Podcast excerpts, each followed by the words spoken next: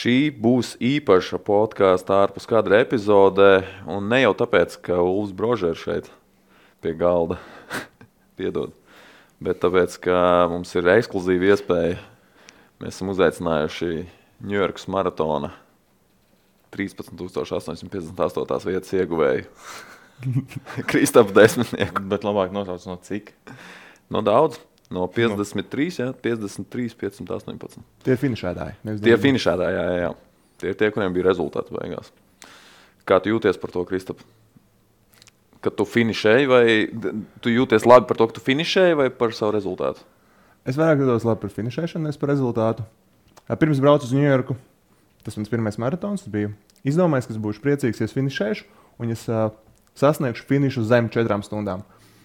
Es to izdarīju, tas ir 3 stundas 55 minūtes, bet pēc tā, kā gāja skrējiens, mm, skrējiena laikā es cerēju ko vairāk. Un, uh, jā, līdz ar to varbūt beigās nav tās emocijas pašas saldākās, un tāpēc pēcsajūta nav pat labākā. Bet, protams, pirmais maratons gandarījums ir prieki. Nu, kā varētu, varbūt kādam varētu rasties jautājums, kāpēc mēs tieši tevi esam uzaicinājuši šeit? Jo, jo nu, tomēr piedalījās vairāk eh, sportisti no Latvijas. eh, eh, Nezinu, vai viņi bija tādi paši līmeņa sportisti kā tu, vai varbūt arī kāds profesionālāks sportists. Tu biji septītais labākais no visiem Latvijas piedarīgajiem. No visiem 13. No visiem 13. Jā. Tā kā nu, pa vidiņu viss kārtībā. Bet, protams, tā, tiem klausītājiem vai skatītājiem, kur nezina, tad Kristaps ir mūsu kolēģis un ikdienā strādā, strādā par tiešais režisoru. Un, rekā, arī tiešais režisors var ar cienījumu rezultātu noskriet maratonu. Tā tur normāls mēls mežs sanāca. Šausliešu dzelzceļš. Tieši tā, vienkārši. Jā, šausliešu režisors. Otrā pusē sanāk pārāk daudz sēdēt, un tad uh, vienā brīdī jāizdomā, ka ir jāpieceļas. citu pirms tam filmējis Uh, maratons, nu vai strādājis maratonos. Latvijā pusmaratonos. Vienu brīdi mēs, mēs nodarbojāmies ar Big Bang Latvijas skriešanas pasākumiem, uh, bet pusmaratona te bija. Pusmaratona, jā. Visās Latvijas pilsētās tie 8, 7 seriāli, kas notiek gadu laikā. Un tas bija tas brīdis, kad tev, tu aizķēri šo skriešanas. Jā. Īstenībā nē, tajā brīdī es vēl nesaprotu, kāpēc tas dzīvē ir vajadzīgs. jo, Tas, ir, ta- jo, tas ir mans stāvoklis šobrīd. Jo bieži vien tev ir. Tas nenotiek bieži vien Rīgā, tas notiek ā, pat ne tuvākajos Rīgas punktos. Bieži vien notiek Lietpā, Vēnspīlī, Daugopilī.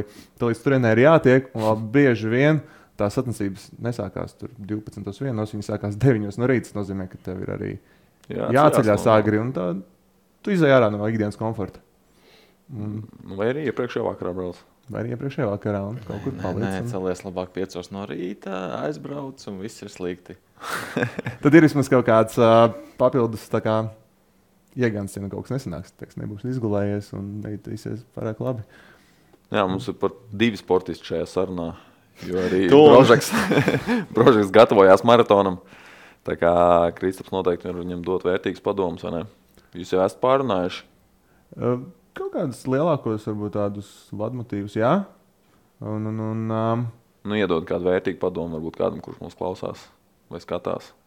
Un arī gatavojas savam pirmajam maratonam. klasiskais ir. Nē, stop, stop, darām tā.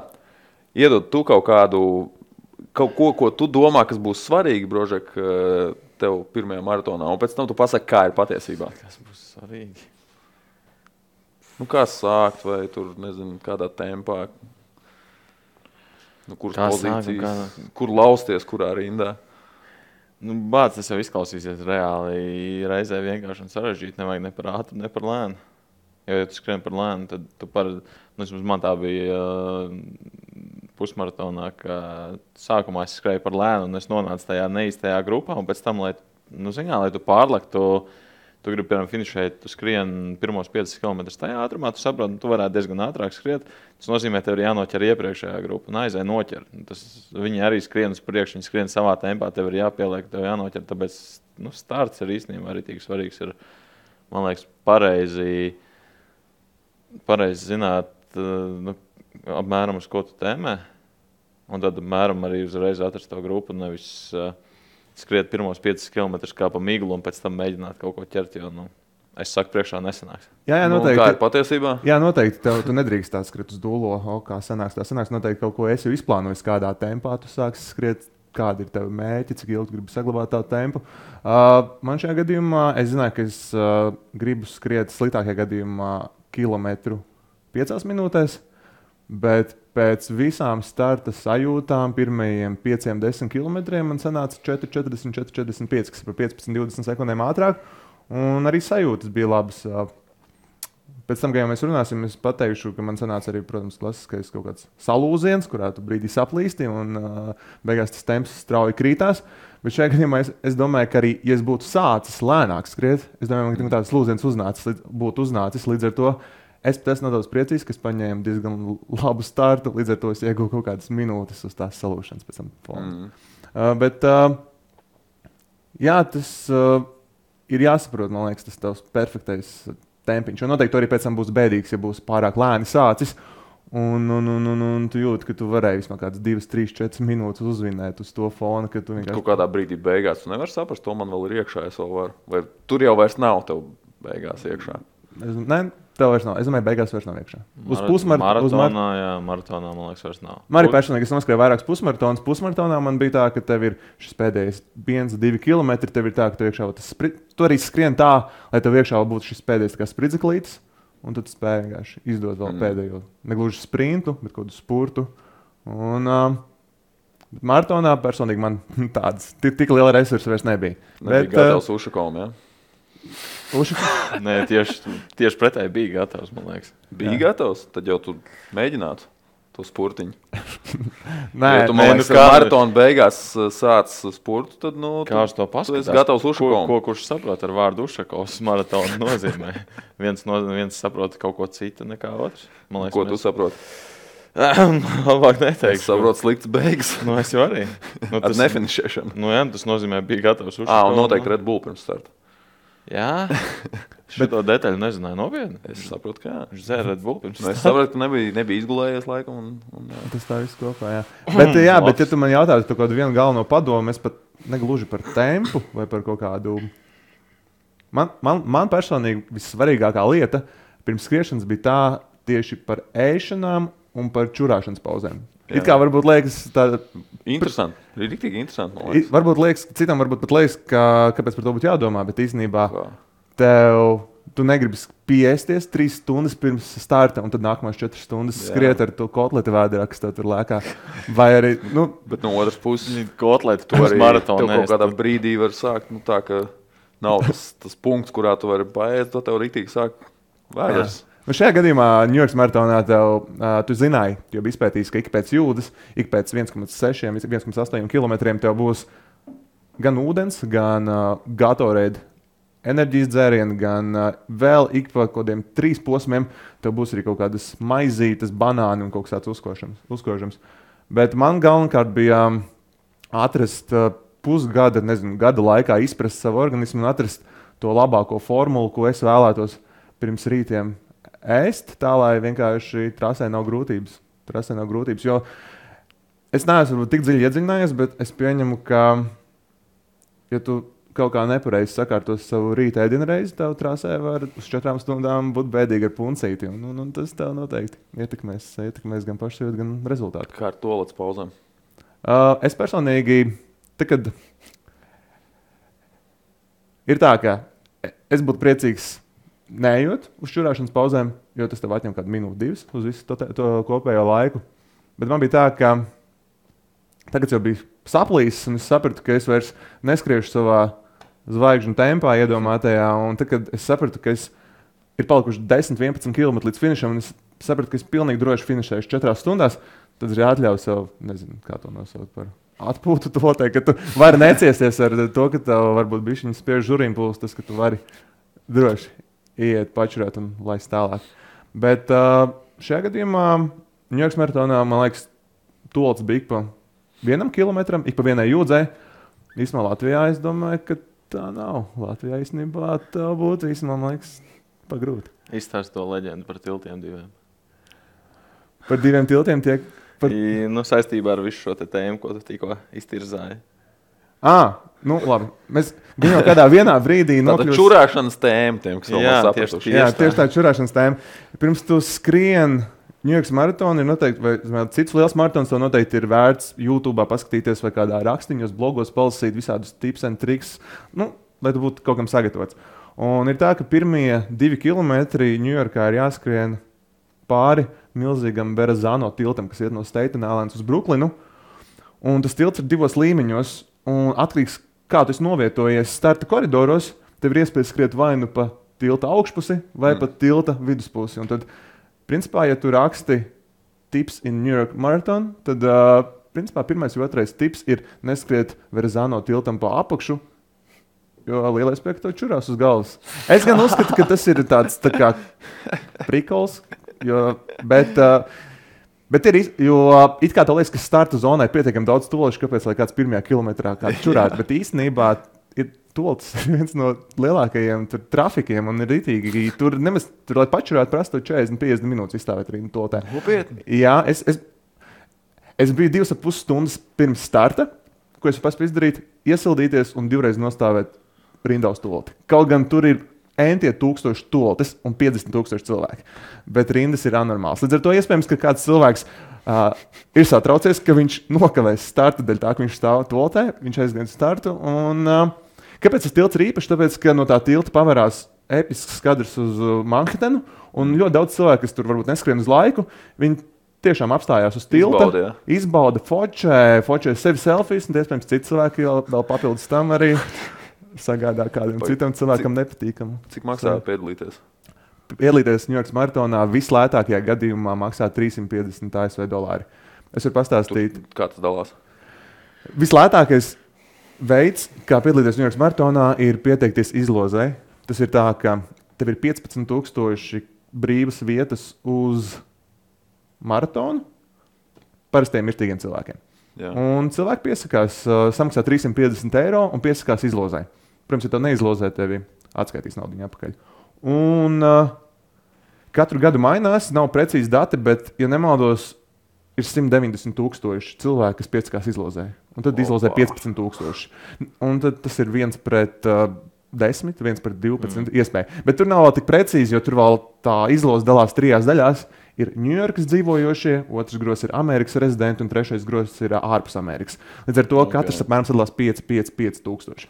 Un uh, man loterijās neveicās. Nu, es, vismaz, es, es negribēju gaidīt, uh, tāpēc es meklēju citus alternatīvus ceļus. Un, uh, nu, ir ļoti grūti tikt Ņujorkas maratonā un tas būs dārgi. Un, uh, tas, kā es tiku, es atradu, ka, ja tu neesi Amerikas iedzīvotājs, tu vari pieteikties caur starptautiskajiem tūru operatoriem. Tas, kā mm. piemēram, Latvijā Novatūrs aktivi, um, organizētu aktīvo turismu. Un, par laimi Latvijā tāda tūra, operatora nav. Līdz ar to esmu, varu, es varu izmantot jebkuras valsts pakalpojumu. Ja Latvijā būtu Novatūrs un viņš piedāvātu ļoti dārgu pakalpojumu, man nebūtu citu alternatīvu iespēju.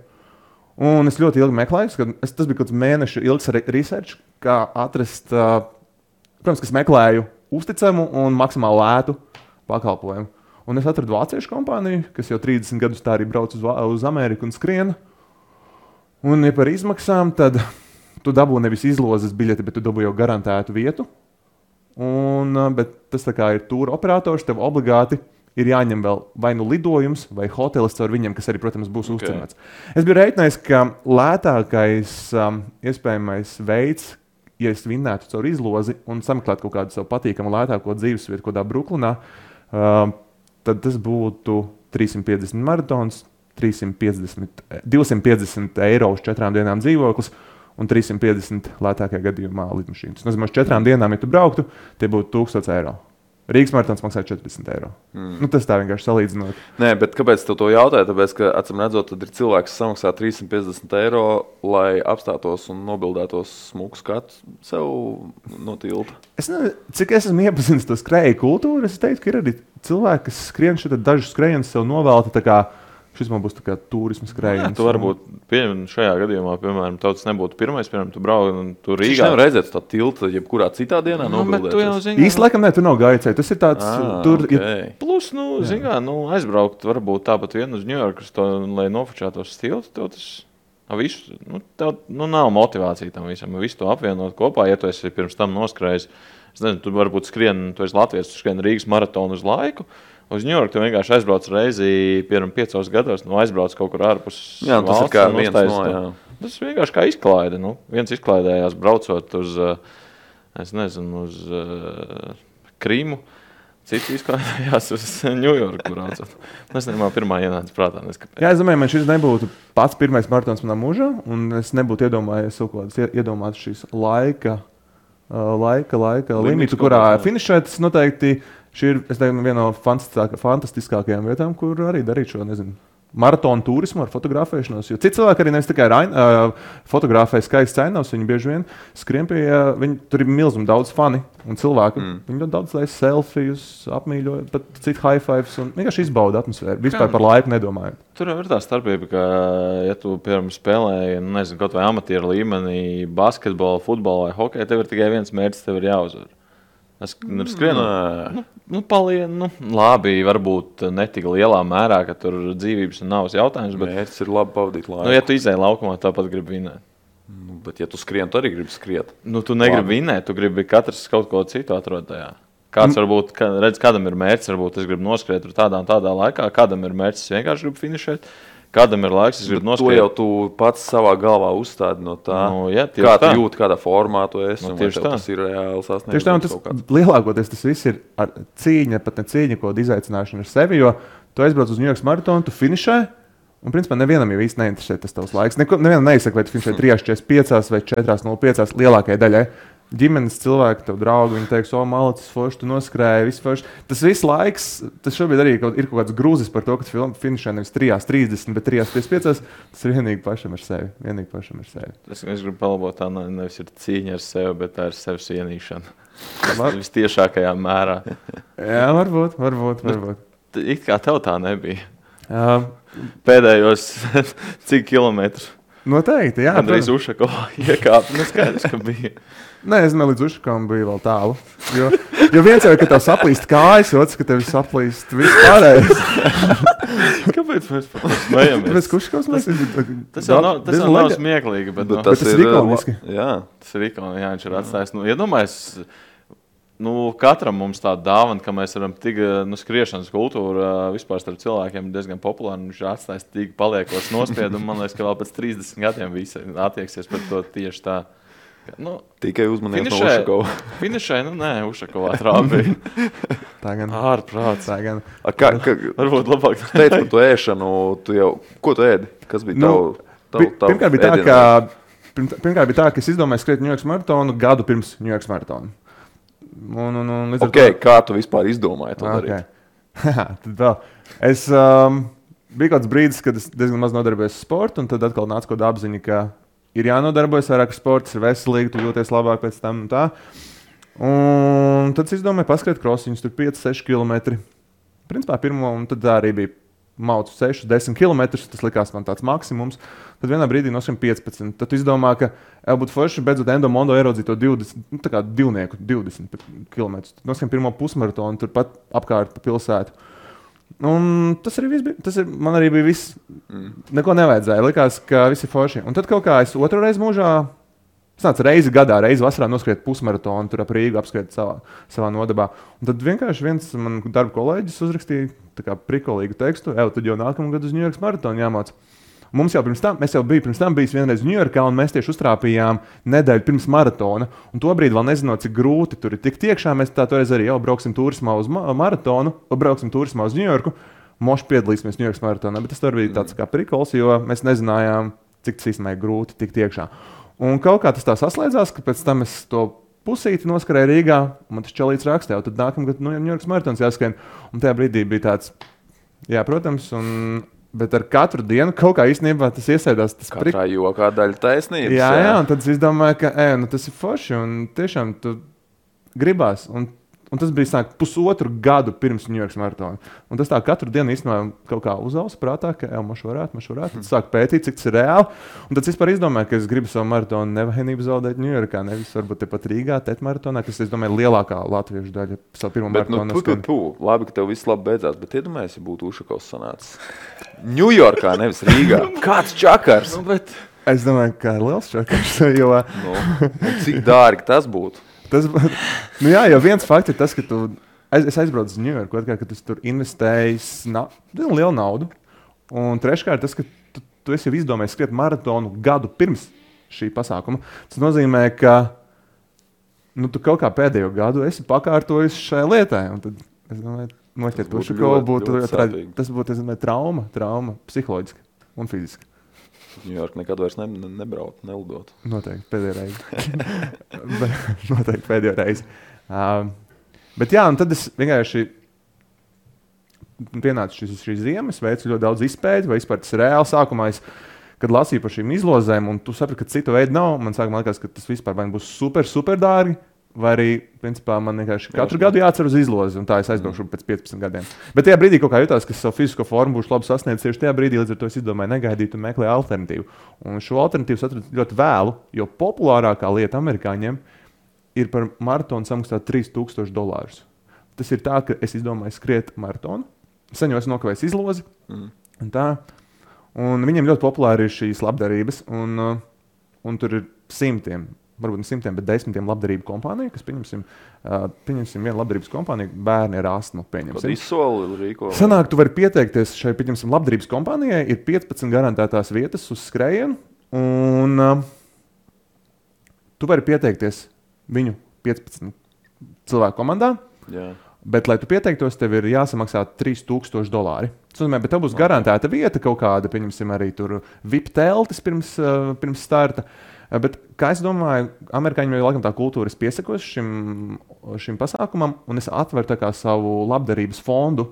Es noteikti visiem saviem darba kolēģiem stāstu, ka es skriešu maratonā un tā. Un es domāju, ka vi- nevis Ā, viņš viens savāc. pats samaksā 3000, domāju, viņš ar saviem kolēģiem, draugiem un paziņām kopā okay. savāc 3000, un viņš kā tāds labās ziņas vēstnesis arī skrien. Un viņi arī skrien ar saviem īpašiem kaut kādiem krēkliem. Viņi, un tas ir ļoti, ļoti populāri. Ļoti populāri ir šī komanda, bēr, tā kā labdarība komandas skrējiena. Bet tas ir ļoti dārgi, 3000. Un es nezinu, īstenībā Latvijas, kultu, vai Latvijas kā cilvēku kultūru tas būtu iespējams. Tu sponsorētu? Tev atnāk Kristus pateikt, vai aizdod man, Cik man aizdod, gatavs bet iedod man 50 eiro, es gribu uz Ņujorku aizbraukt Tas noskatīties. sponsorēs amerikāņu bērnus cīņā ar astmu. pieņemsim. Nē, nu mērķis ir ļoti cēls. Bet nu, Vajag- tu nedod. Bet, nu, man, ja man būtu kā uzņēmumam jāizvēlas, Ne, nu, vienkārši pasaki, nu es nedodu. Es teicu, ka Es ar tavu nedotu, Es nu. skrietu ar tavu uzņēmumu logo uz krūtīm. Nu, tā fotografija Nu, parādīja, tā po fotografija ir. Jā, tā kā tev šeit eh, viena no fotografijām ir. Nē, jā. nu šeit jau ir uh, tomēr Latvijas Nu jā, bet no viņi ir- krūtākajiem podkāstiem. Nu, jā, bet viņi tieši tā, viņi ļoti ekskluzīvi šeit ir. Bet, uh, Viņš nesamaksāja par viņām. Bet tu samaksāji par viņu, vai ne? Vai nesamaksāji par foto? Nē, nu, Par kā, kā tur tas strādā ar to fo fotogrāfiju? nākamajā dienā pamosties, jūties labi. Jā, pamosties. Pamosties. Nē, es man pamosties ļoti Tās labi. domāt par fotogrāfijām. Un tad domā, nē, es neko ieliku sociālajos tīklos. Liekas, nu, Jā, tā neesmu noskrējis. Tad nāc noskrējis. Jā, mamma arī nezina, kas noskrējis. Neviens nezina, ka man ir labi. Tiek pāris cilvēks, varbūt interesējas. Un um, es jau zināju, ka tas ir maksas pakalpojums. Uh, Rīgā, Rīgā tētā, tu maratonā, tu zini, ka tas jau ir laiks, laiks pateicis, ka pa brīvu būs visas fotografijas. Bet te, protams, viņi to ar to pelna. Un bilde ar manu daudz maz finiša ainu oranžā krāklā izmaksāja kaut ko 26 dolāri. Tā kā viena bilde 26 dolāri.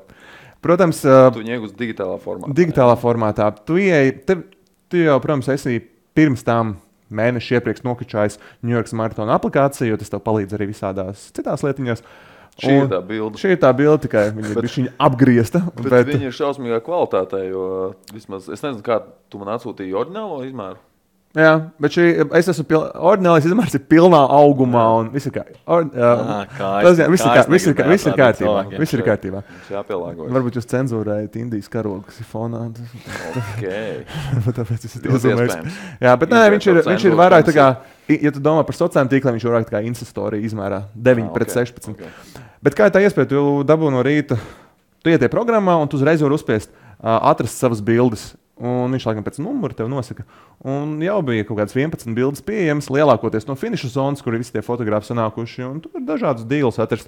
Populārākais ir vai no viena bilde par kaut kādiem 26 dolāriem, vai pirkt visu, ko tu vari dabūt ar sevi par kaut kādiem 90 dolāriem. Ieskaitot kaut kādu after, uh, Windows movie makerā taisītu video ar bildītēm, okay. kur slīd un mūziku un tā. Tad, protams, Nice. nāk vēl viss. Jā, jā, tad- Titanica mūzika un- fonā. un tad- Jay-Z ar uh, šo Ališu Kīs. Nu, nē, nē, nē, nē, nē, nē. Nu jā, un tad, uh, Nu, jā, un tad ir visāds iespējas vēl krūzītes dabūt ar savu mīļāko fotografiju un tā. Un... Tad Bet, sāk- nu. ja tu brauc divi tā, tu vienkārši piedod otram cilvēkam fotoaparātu, un uh, lai viņš tev bildē. jā, bet un, jā, jā, mēs braucām divi ar savu draugu, bet uh, šajā gadījumā viņi vienkārši man gaidīja finiša zonā, kas arī ir vēl divi ap pus kilometri pēc finiša.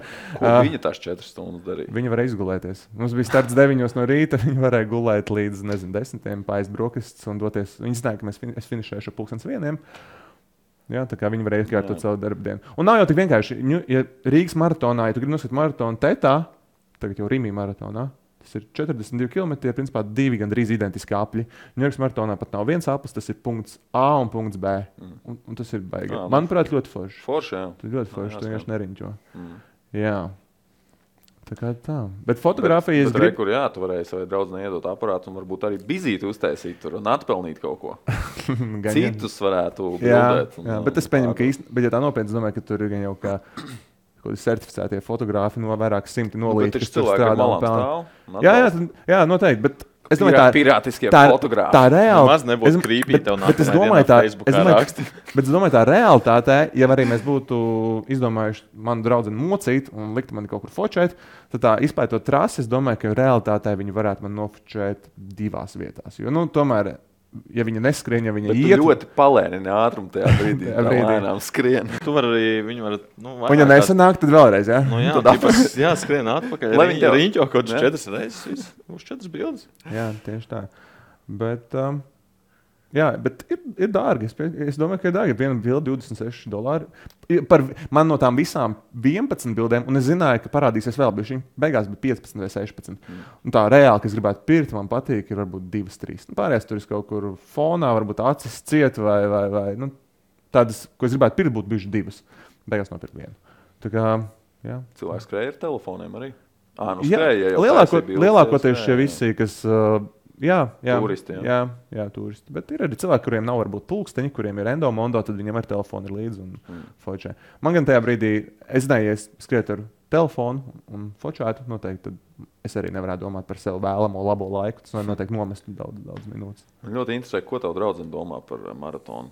Ja viņa nu, tev īpaši saprot, neatbalstīja, bet gulēja tajā laikā. Nē, viņa, viņa, es viņai pats teicu, lai viņa nemokās. Es pats viņai teicu, lai viņa nemokās. Ko tu atbalstīsi? Tu esi. Nē, es vienkārši Vienreiz- gribēju saprast, vai viņai tas domāts tāds kā man, vai Uh, nē, viņai no Kā, tā, viņa... viņa, Pagaidīja, noprecizējām, kāds ir Kāds- Andrejam Nē, domājums. nu, tas, ka es nesaprotu īsti.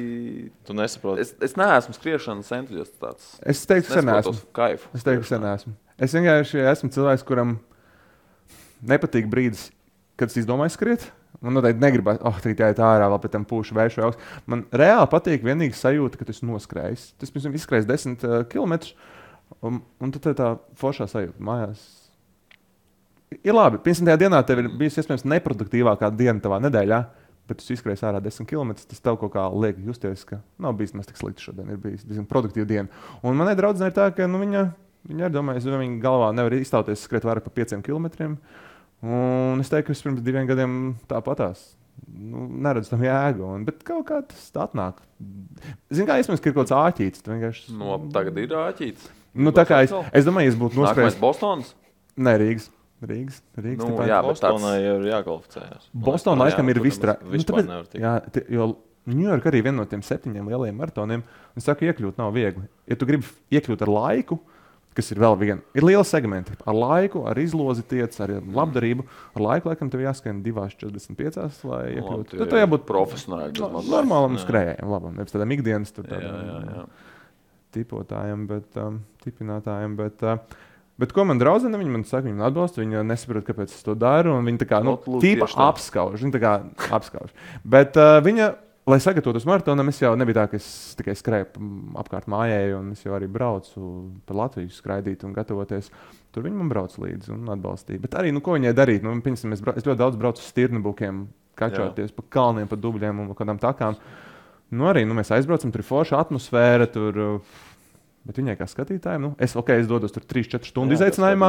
Bet viņai kā skatītājai, ok, tur ir startā visādas um, izklaides, teltis, kur. Bet, nu, cik... Es varu stāstīt no pieredzes. Es Vienreiz, es neesmu nekad skrējis Tirnbukā, bet esmu vienreiz bijis kā cilvēks līdzi. Jā, iespējams, sliktākās divas stundas manā dzīvē. Nereāli garlaicīgi, nav vispār ko darīt. Ārā ir augsts lietas, un neiesaku pilnīgi nevienam. Neatbalstiet cilvēkus, kas skrien. Nav Nu, nu, tieši tā. Jo, Kā ar laika apstākļiem bija sapcīt? Ņujorkā uh, jau laicīgi pētīju laika prognozes un uh, solīju plus 11 grādus. un Pirmo reizi redzēju tādu apzīmējumu savā telefona programmā ļoti spilgta saule, uh, bet nu, saulains plus 11. Un ar tādu apziņu arī dzīvoju. Bet, uh, Realtātē arī bija ļoti saulains, plus 11, bet bija ļoti, ļoti augsts vējš. Un es jau sapratu, ka varētu būt auzas mm, jau dienu iepriekš. Man, kā biju izdomājis skriet, es biju izdomājis skriet ar plāno kraklu garām rokām un šortiem kas ir kā skriešanas laikā būtu ok. Bet jau dienu pirms tam es sāku šaubīties, vai nevajag tomēr paņemt kaut ko biezāku apakšā. Jo dienu iepriekš staigājot vienkārši pa pilsētu, kur baigi vējš nepūš, jo ir daudz betona apkārt, reāli saule arī pufēkā. Līdz ar to es domāju, ka tad man, man bija liela dilemma. Tad es gāju, iegāju kaut kādā veikalā sportā, atradu sev patīkamā cenā kaut kādu vēl biezām rokām, Mm. krekliņu apakšā un tā. Un tad- Bet uh, laiks bija ļoti labs. Es teicu, laiks bija ļoti labs, nebija karsti, bija saulains. Un arī īstenībā nebija tik vējains. Es teiktu, laiks tā bija ļoti labi. Bija kaut kāds ekstrēms gadījums, ko tu varbūt redzēji pa ceļam. Kaut kas tāds, kas. varbūt- Ušakovs. Kāds Ušakovs bija pa ceļam. Ja tu raksturo to ķermeņa fāzi, ar Ušakovu fāzi, tad jā, bija. bija, bija, bija. Uh, es, nu kā, uh, es vispār nebiju, varbūt es gribu izstāstīt, vispār globāli tad ir 42 km. Es skrienu pirmos 10 km sev labā tempā, 4, 40, 4, 45, 1 km. Skrienu 20 km, jūtos labi. Es principā līdz 26 km jūtos ļoti labi. Un, lika, un es jau galvā biju sabūšs ainos. Būs rītīgi labs pirmais maratons. Tad 3.30 noskriešu pirms. Mm. Un tad uznāca 26, 7 km. Nu, 25. tev ir 2,0210 kopējais laiks. Jā. Ļoti labi. Tas ir man liekas ļoti labi. Ja mēs joprojām novirzamies no kaut kā, ja mēs domājam par kaut kādu tautas skriešanu, nu, tādu tad tipā. Nu, jā, tie ir. Nu, Ja mēs mē- atmetam kaut kādus Mēs esam cilvēki, kas aiziet paskriet, ja nav slinkums, maksimums trīs reizes nedēļā. Ja, Maksimums. ja nav slinkums. Jā, jā, jā. Bieži nu, reāli izstāstīja, cik daudz tu skrēji pirms maratona vispār. Pirms maratona. Es nezinu, es laikam maratonam savācu savus 800, 900 Nē, km. Bet es domāju, distanci pēdējā, ziņā- mē, ne, pēdējā Ā. mēnesī. Mēs, protams, varam veidot visādas atmaskas. ka- Nu, izveido vienu. Labi, nu, Es tev pametu āķi. Es biju domājis, uh, principā pirms maratona vēl reizi nedēļā, tur 4 vai 5, 4 reizes pirms maratona, pēdējās 5 nedēļas, katru reizi vienu nedēļu noskriet kaut kādus 20, kaut kādus 30, 36 km. Uh, Bet man sakrita tādi diezgan patīkami komandējumi pēdējā brīdī, kad es domāju, "Ā, labi, šo 30 atmetīšu, es aizbraukšu labāk uz siltiem zemēm komandējumā. Un, um, Kur laikam nav, nebūtu prāta darbs skriet, pat ja būtu laiks. Jā. Tieši tā, tieši tā. Bet sanāk, tev šis pēdējais mēnesis un kaut kā viss klimata maiņas, varbūt arī kaut kāds stress iekšējs, nezinu, ne, nenojaušams. Principā es diezgan daudz arī slimoju. Un es, es biju slims pat, uh, es teiktu, līdz pat maratona svētdienai, es vēl puņķojos un klepoju līdz pat, es vēl sestdienā vēl biju slims. Bet svētdien no rīta jutos ļoti labi. Un līdz ar to es negribu to meklēt kā tādu attaisnojumu. Bet, uh, jā, principā pēdējās trīs nedēļas bija diezgan slimošanas pilnas. Un pēdējo reizi biju skrējis divas nedēļas, pirms 25 km. Tā kā es teiktu, es veselu gadu gatavojos. Principā pēdējos septiņus mēnešus biju izdomājis savu programmu, bet pēdējo mēnesi diezgan sanāca nosačkot. Diezgan tā nevēlami, bet jā. Tā tas, man liekas, tas, ko es vairāk esmu paņēmis no tā visa. Ka, nē, es sapratu reāli to, ka es, ja es skrietu, nu, vasarā skriet nav labi, vai nu, Rīgas maratonas nevar noskriet, tāpēc, ka ir pasaules čempionāts hokeja. Vasarā skriet vienkārši laika apstākļi, nu, parasti nav piemēroti. Uznāk, tu jau nezini, labi, ja būs 15 grādi, tu vari noskriet, uznāks 25 grādi, un aiziet noskriet maratonu. Un tad ir ideālais laiks, man liekas, ir kaut kāds septembris. Jo, ja, ja tu atliec tagad uh, Ņujorkas maratons ir novembris sākumā, jā, nu, mm. Parasti septembrī vēl tu kaut kā dzīvo, oktobrī sākās slimošana, viss pārējais, un ar to viss sajiet pilnajā grīstē, man liekas. Nu, baigi, Latvijas platuma grādās baigi grūti. Es gan to norakstu uz abu dabīm. Mēs bijām plus 3, 40 grādu karstumā, un kad tu iet telpā, Jā. ir plus 15. Un tas viss. Nu, es nebiju abu dabī, man tāpat viss slipa klāt. kā. Jā, bet. Um, Nu jā, un tad pirmie 25, Tu, 26 tu slimoji kā bagātnieks, es kā nabaks, ir kārtībā. Bet pirmie 26 km tas sabūris sapņu vīzijas, ka būs. Jo man ir pilnīgi sajūta, ka nebūs lūziens, ka viss ir fantastiski un tā. Es jūtos ļoti labi. 26 km noskriet, un tad tu ieraugi, ka tev no Kvīnsas jātiek uz Manhattan. un Tas viss ir kā salas. Un loģiski, būs tilts. Un, jā, un tad 26. un 27. kilometrā ir tilts. Un viņš ir kaut kāds 2,5 km garš. Tas nozīmē, ka pusotrs kilometrs vienkārši jāskrien augšā. Mm, diezgan labs kāpums. Un, uh, protams, tie stīmbukos skrien kalnos un tā, bet principā 26. kilometrā dabūt tādu kalnu. Es salūzu. Tā ziņā es turpināju tik un tā močīt tie kalni augšā. Un, un, un, uh, tā ziņā vi, visu laiku skrēja 4,45, tilts bija 6,20. Bet es nebiju tā, ka es tur apstājos. Es tiešām močīju virsū. Un tur jau rodas bišķi psiholoģiska grūtība, jo tu redzi, kā cilvēki vienkārši birsta malā, jo viņi, nu, viņi iet malā. Ušakov, jā. Ir cilvēki, kas vienkārši uh, saprot, ka, ok, nav prāta darbs skriet augšā, es vienkārši uziešu, taupīšu laim kājas. Ir cilvēki, kas vienkārši iet malā, un tur viņi jau zina, es domāju, ka organizatori zina, ka tur būs plīšanas brīdis, tur ir ļoti daudz medicīniskā brigādes tiek sagatavotas, un tur sniedz palīdzību. Un ir tā, tu uzskrien augšā, protams, nākamais kilometrs forši, tu skrien lejā. Un varbūt liekas, o, jā, forši, tu esi pārveicis superīgu Bet tiltu un moči un Tad, kad tu esi, tad, tu esi pārgājis, tad lejā arī bīstami skriet. Jā, jā. bet principā es vēl nomocu kaut kādus 4-5 km, 30 km, un tad es, es pieņemu, ka tas tilts man tomēr tieši nokiloja kājas. Nu, bet, labi, divi ar pus kilometri pārnesot uz Latviju. Tas bija eh, kaut ko mēs vienreiz mērījām. Es neatceros, vairs, kur tiltu. Um, Salu tilts ir 500 metri. Nu, labi, pieņemsim, Pāri upē, tie uh, pāri pāri tieši Nu, Daugavai. labi, ir, paņemsim salu tiltu. Tieši pāri Daugavai ir 5 salu tilti un cik ir liels kāpums? 2,5 km. Mm, Salu tiltu? Vai- Nē, tur, Ņujorkā. Mm, No mēram tā, lai var iztēloties, tas nozīmē noskriet 5 salu tiltus kādā kāpumā. Grūti atbildēt. Nu, salīdzinu vienalga ar kaut ko. Nezinu, nu ir mājas pirmais stāvs un mājas devītais stāvs. Nes, grūti. Oh. Nē, es ne, Nopietni. nu, til, ne, tilts ir diezgan episks. Nu, tas ir Queensboro tilts. Nu, viņš ir, varbūt nav devītais stāvs, bet nu, tilts ir iespējams. Viņš... Devītais stāvs, lai iet. Tas tā, ir diezgan. tāds man- vanšu tilts nestāv klāts. Vanšu tilts, arī vanšu, kad skan Rīgas maratonu, tad tāds, o, uzmanieties no vanšu tilta, jā, viņam tur kāpumiņš un tā. Nu, nē, vanšu tiltā tu uzskrien pusminūtē. Nu, to kāpumu Nu, pārvēr jā. pusminūtē 40 sekundēs un aizmirst. Nu, jā, ir 2,5 km. Te tu, mo- te tu 6,20 mauc, Tas, vismaz. tas, no, tas reāli nozīmē, tu skrien kaut kādas 15 minūtes augšā kalnā vienkārši. Un tas nav svaigās kājās. Tad, es teiktu, no organizatora puses diezgan Ne. apzināts uh, solis, Jā. lai atbirst daudz. Nē, protams, ka varbūt manā atmiņā tas ir palicis krietni spilgtāks un tāds hiperbolizētāks, tāds spēcīgāks. Iespējams, ka tu atnāk to savā brīvajā svētdienā, pastītos, tev būtu tāds, nu, bet tajā brīdī, nu, viņš uh, ir īpaši tāda interesanta, interesanta aina, jo tur ir milzīgs pūlis, un tev vienkārši tas, ka dabas, jā, pēc siena tā kā tu skrien augšā. Bet, nu, nav viņš tik stāvs, bet, jo tu, tu, bet, nu, ir jau tuvāk nāk tā tilta virsotne, jo, jo bija grūtāk. Bet tu pārvari, tu esi laimīgs. Vēl nākamos 5 km, un tad saproti, ka laikam, tas tilts ir atstājis tev uz kājām ļoti lielu, lielu iespēju. Cik ilgi tev sāpēja muskuļi pēc tam? Mm. Man bija tā, ka man vienmēr pēc finiša gribās gulēt. Es aizgāju pagulēt dienu. Es principā jau vakarā varēju iet uz restorānu, nosvinēt savu skrējienu. Vēl nākamajā dienā, es nākamajā dienā varēju jau normāli staigāt pa pilsētu. Problēma bija kā pa trepēm lejā, bet es domāju, ka divas dienas. Un tu jūties Nu, pilnīgi normāli. Bet, zinu, tas katram individuāli. Nē, nu, man liekas, no zini, ka, sagatavojuma. nu, jā, ja tu esi gatavojies, tu esi pieredzējis mm. pie tās slodzes. un Tas Jā, bet, nu, sāp jau vienmēr, bet nu, minimāli. es domāju. jā. Bet tātad par ušakoviem? Ekstrēmajiem. ekstrēmiem, nu, tajā tiltā birst nost. Bet nē, viņi nebirst nost no tilta. Viņi birst nost no. Viņi Varbūt kāds arī no tilta. Viņi nobrist, birst tas nost no būtu plūsmas. Jā, bet vēl kas man paliek atmiņā, tā trase, tā trase sākumā ir no pilnīgi nostūra, no tādas Staten Islanda, kur noteikti neviens īsti Ņujorkā negrib dzīvot, tas ir ļoti tālu.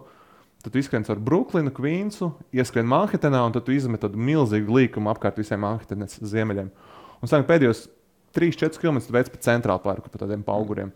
Un tur jau ir tā grūti, jo tie auguri, nezinu, tas arī tas ir ļoti grūti. Un tad tu ieraugi šos pēdējo zīmi, pēdējo 800 metru, tu ieraugi pēdējo zīmi 400 metru, un tieši tāds, tāds 90 grādu maigs pagrieziens uz finiša taisni. Un tieši, kad fin izgriezies šo līkumu, tu ieraugi finiša taisni. Un tā ir tā, lai es priecātos par finiša taisni, redzu, ka uzreiz aiz līkuma kad 4-5 cilvēki vienkārši mm, Krampjos, jā, viņi. Es, es nezinu, vai, vai viņi jau pēdējos kilometrus tik daudz veids. Nē, nu, pieņemsim, viens cilvēks vienkārši ir atstājis pret barjeru un masē nu, sev ok. kāju. Otrs cilvēks ir uzlicis viņam ap plecu roku un viņi kopā klibo līdz finišam. Tik Un- tuvu finišam. Nu, jā, es, ne, es jau nezinu, vai viņi jau satraumējās krietni agrāk, un tad viņi vēl mūžīgi veic šo distanci, vai arī tas arī viņam kaut kā psiholoģiski ietekmē, tas, ka ir tik tuvu, un viņam Mhm. varbūt ķermenis varbūt bija atslābst. un Es tiešām izgriežot šo līkumu, skatos 4, 5 cilvēkus, redzēju, vienkārši paskrēju garām, kuri mocījās krampīt. Kā liekas, finišs tev ir tik tuvu, tu viņu redzi, bet tu netiec. Jā, jā. Bet, jā. Ko tev iedeva? Re, kur tie, kas mūs skatās, tie var redzēt, ka Jā, tā kaklā ir medaļa. Nu, ļoti skaista medaļa, ābola formā, jo Bija Apple. Jep, jo Ņujorka lielais abols, tad viņi šo arī. Viņi arī, kad, kad skrien, viņi arī pozicionē skrien apkārt lieliem abolam. Mm. Uh, tev iedod medaļu uzreiz jau. Man vēl bija tā, ka Uzreiz tas ir pirms? Ne, uzreiz pēc finiša. Principā, Pirms jau. principā, Skrien, jā, principā kā 40 repers. metri pēc finiša tu, jā, tu iegūsti medaļu. Tev, man bija tā, ka mans gārmina pulkstenis bija fiksēts par 200 metrus pa maz. Līdz ar to, lai man fiksētos pulkstenī laiks, es dabūju vēl 200 metrus, bišķi paskatīt pa taciņām. Ar, Lu- Un tur ir Ušakovs Ko- beidzot. Nē, nu, iedomājieties, tas ir cilvēks, viņš ir noskaidrojis New York maratonu, un viņam vēl nepietiek. Viņam vajag vēl Tas 200 traki. metrus. Un uh, tev iedod, uh, tad, un tad tu turpini iet vienkārši. Tu jau, es jau biju lasījis, lai tiktu ārā no zonas, no finiša zonas, jāiet apmēram vēl 2,5 km. Tas nozīmē, ka tu finišai dabū medaļu. Uh, Principā to tā visa bu- bu- burzma jau spiež uz priekšu. Nav tā, ka tu baigi varētu atvilkt elpu, apsēsties kaut kur. Principā tev spiež uz priekšu, tad dabū maisiņu. Tev ir um, klasiskās tādas žēlējas, pēcskriešanas enerģijas dzērieni, kaut kādi cepumiņi, proteīni. Un tad bija jāveic 2,5 km, 2 km gājiens līdz zonai, kur tu gribi tikt ārā. Un, principā, viss finišētājs sadalās divās lielās daļās. Viena daļa ir, kur izvēlās startā nodot savas mantas un finišā dabūt UPS maisiņu ar savām mantām. Mhm. Man šajā gadījumā es man draudzene sagaidīs finišā, un viņai būs visādi virsnieki, džemperītes. Līdz ar to es paņēmu otru opciju, iegūt pončo. Līdz ar to un šīs divas daļas sadalās. Viena, kas iegūst maisiņu ar savām drēbēm, otra, kas iegūst pončo. Es tev parādīšu tādu zilu, milzīgu pončo. Un tad tu Mm. ej pēc viņa, lai tev nebūtu augsti. Protams, tu pirms līdz tam jau nosalsti. Un, uh, jā, un tad tu dabūsi šādu zilu mēteli. Un, un, bet uh, man sākumā likās, ka es finišēšu Ņujorkas maratonā. Es tur apsēdīšos zālītē, izbaudīšu atmosfēru, prie, nebeigšu priecāties. Bet man liekas, ka nav atšķirība. Tu noskrien maratonu Ņujorkā vai Valmjerā. Man personīgi. Es gribu ātrāk tikt uz mājām, siltā vannā un, uh, un gulēt. Līdz ar to es principā arī finišēju, dabūju visu. Ļoti labi. Principā 40 minūtes vēl pēc finiša tu kursē, tie, kamēr tiec ārā no zonas. Tad jau mēģini tikt uz mājām. Bet, uh, Tad jā. pusdarba diena. jā. Man liekas, zins, ir, ko darīt citādi, gatavošanās ziņā. Ko es darītu citādi? Jā. Nu, tagad tu saproti, ko tev varbūt vajadzēja vairāk, vai varbūt vajadzēja mazāk, vai ko tu vispār neizmēģināji. Nu, ko, ko tu darīji? Tas, ko, Pilnīgi tas, ko citādi. es darīju, tas, ko es gribēju, es gribēju pirmo reizi mūžā Ņujorkā noskrīt 42 km. Es gribēju līdz tam tur noskrīt 36, 38, bet tā tieši tos 42 atstāt pirmo reizi Ņujorkā. Es biju, mēs ar Ulu uztaisījām ekspedīciju, mēs apgājām apkārt Rīgai 42 km. Lai Baigs sajustu Nereāli slikti. 8 Apgājāt, stundu, jā. 8 stundu gājiens, jā, lai saprastu vizuālu distances garumu. Ko es darīju citādāk, es noteikti vēl savā saspringtajā darba grafikā censtos vēl vairāk skriet, vēl vairāk, vēl vairāk, vēl vairāk skriet un nekautrēties no, nekautrēties no šiem 20 plus skrējējiem. Vēl biežāk. Šobrīd mēs darījām tā, ka es reizes divās nedēļās ko 20, 30. Jā, es noteikti mēģinātu skriet viņš vairāk. Mm. Jā, kaut kā. Tas Klau. būtu man lielākais. Tur viss jūdzēs vai kilometros? Lielākoties jūdzēs, bet laikam viņš padomā arī par pārējo pasauli, kas lieto kilometrus un metrus. Un ir arī atzīmes, uh, principā lielākoties ik pa katrai jūdzei ir šie vārti, kuriem tu izskrien cauri, tev fiksē laiku un ir arī dzeršanas punkti. Tā kā viss jūdzēs. Bet ik pa pieciem kilometriem ir atzīme, ka tas sasniedz 5 km robežu, 10 km Oh, robežu. ok. 15. Tā Kā, bet man ir arī pulkstenis tādā ziņā, viņš man pats saka, ka ir Mm. pa kilometram. Bet uh, man pat varbūt patīk, ka nav tie vārti tik pa kilometram, ka tiešām tie vārti ir pa 1,6 km. Tu tā. kaut ko, tu neko neklausies pa ceļam.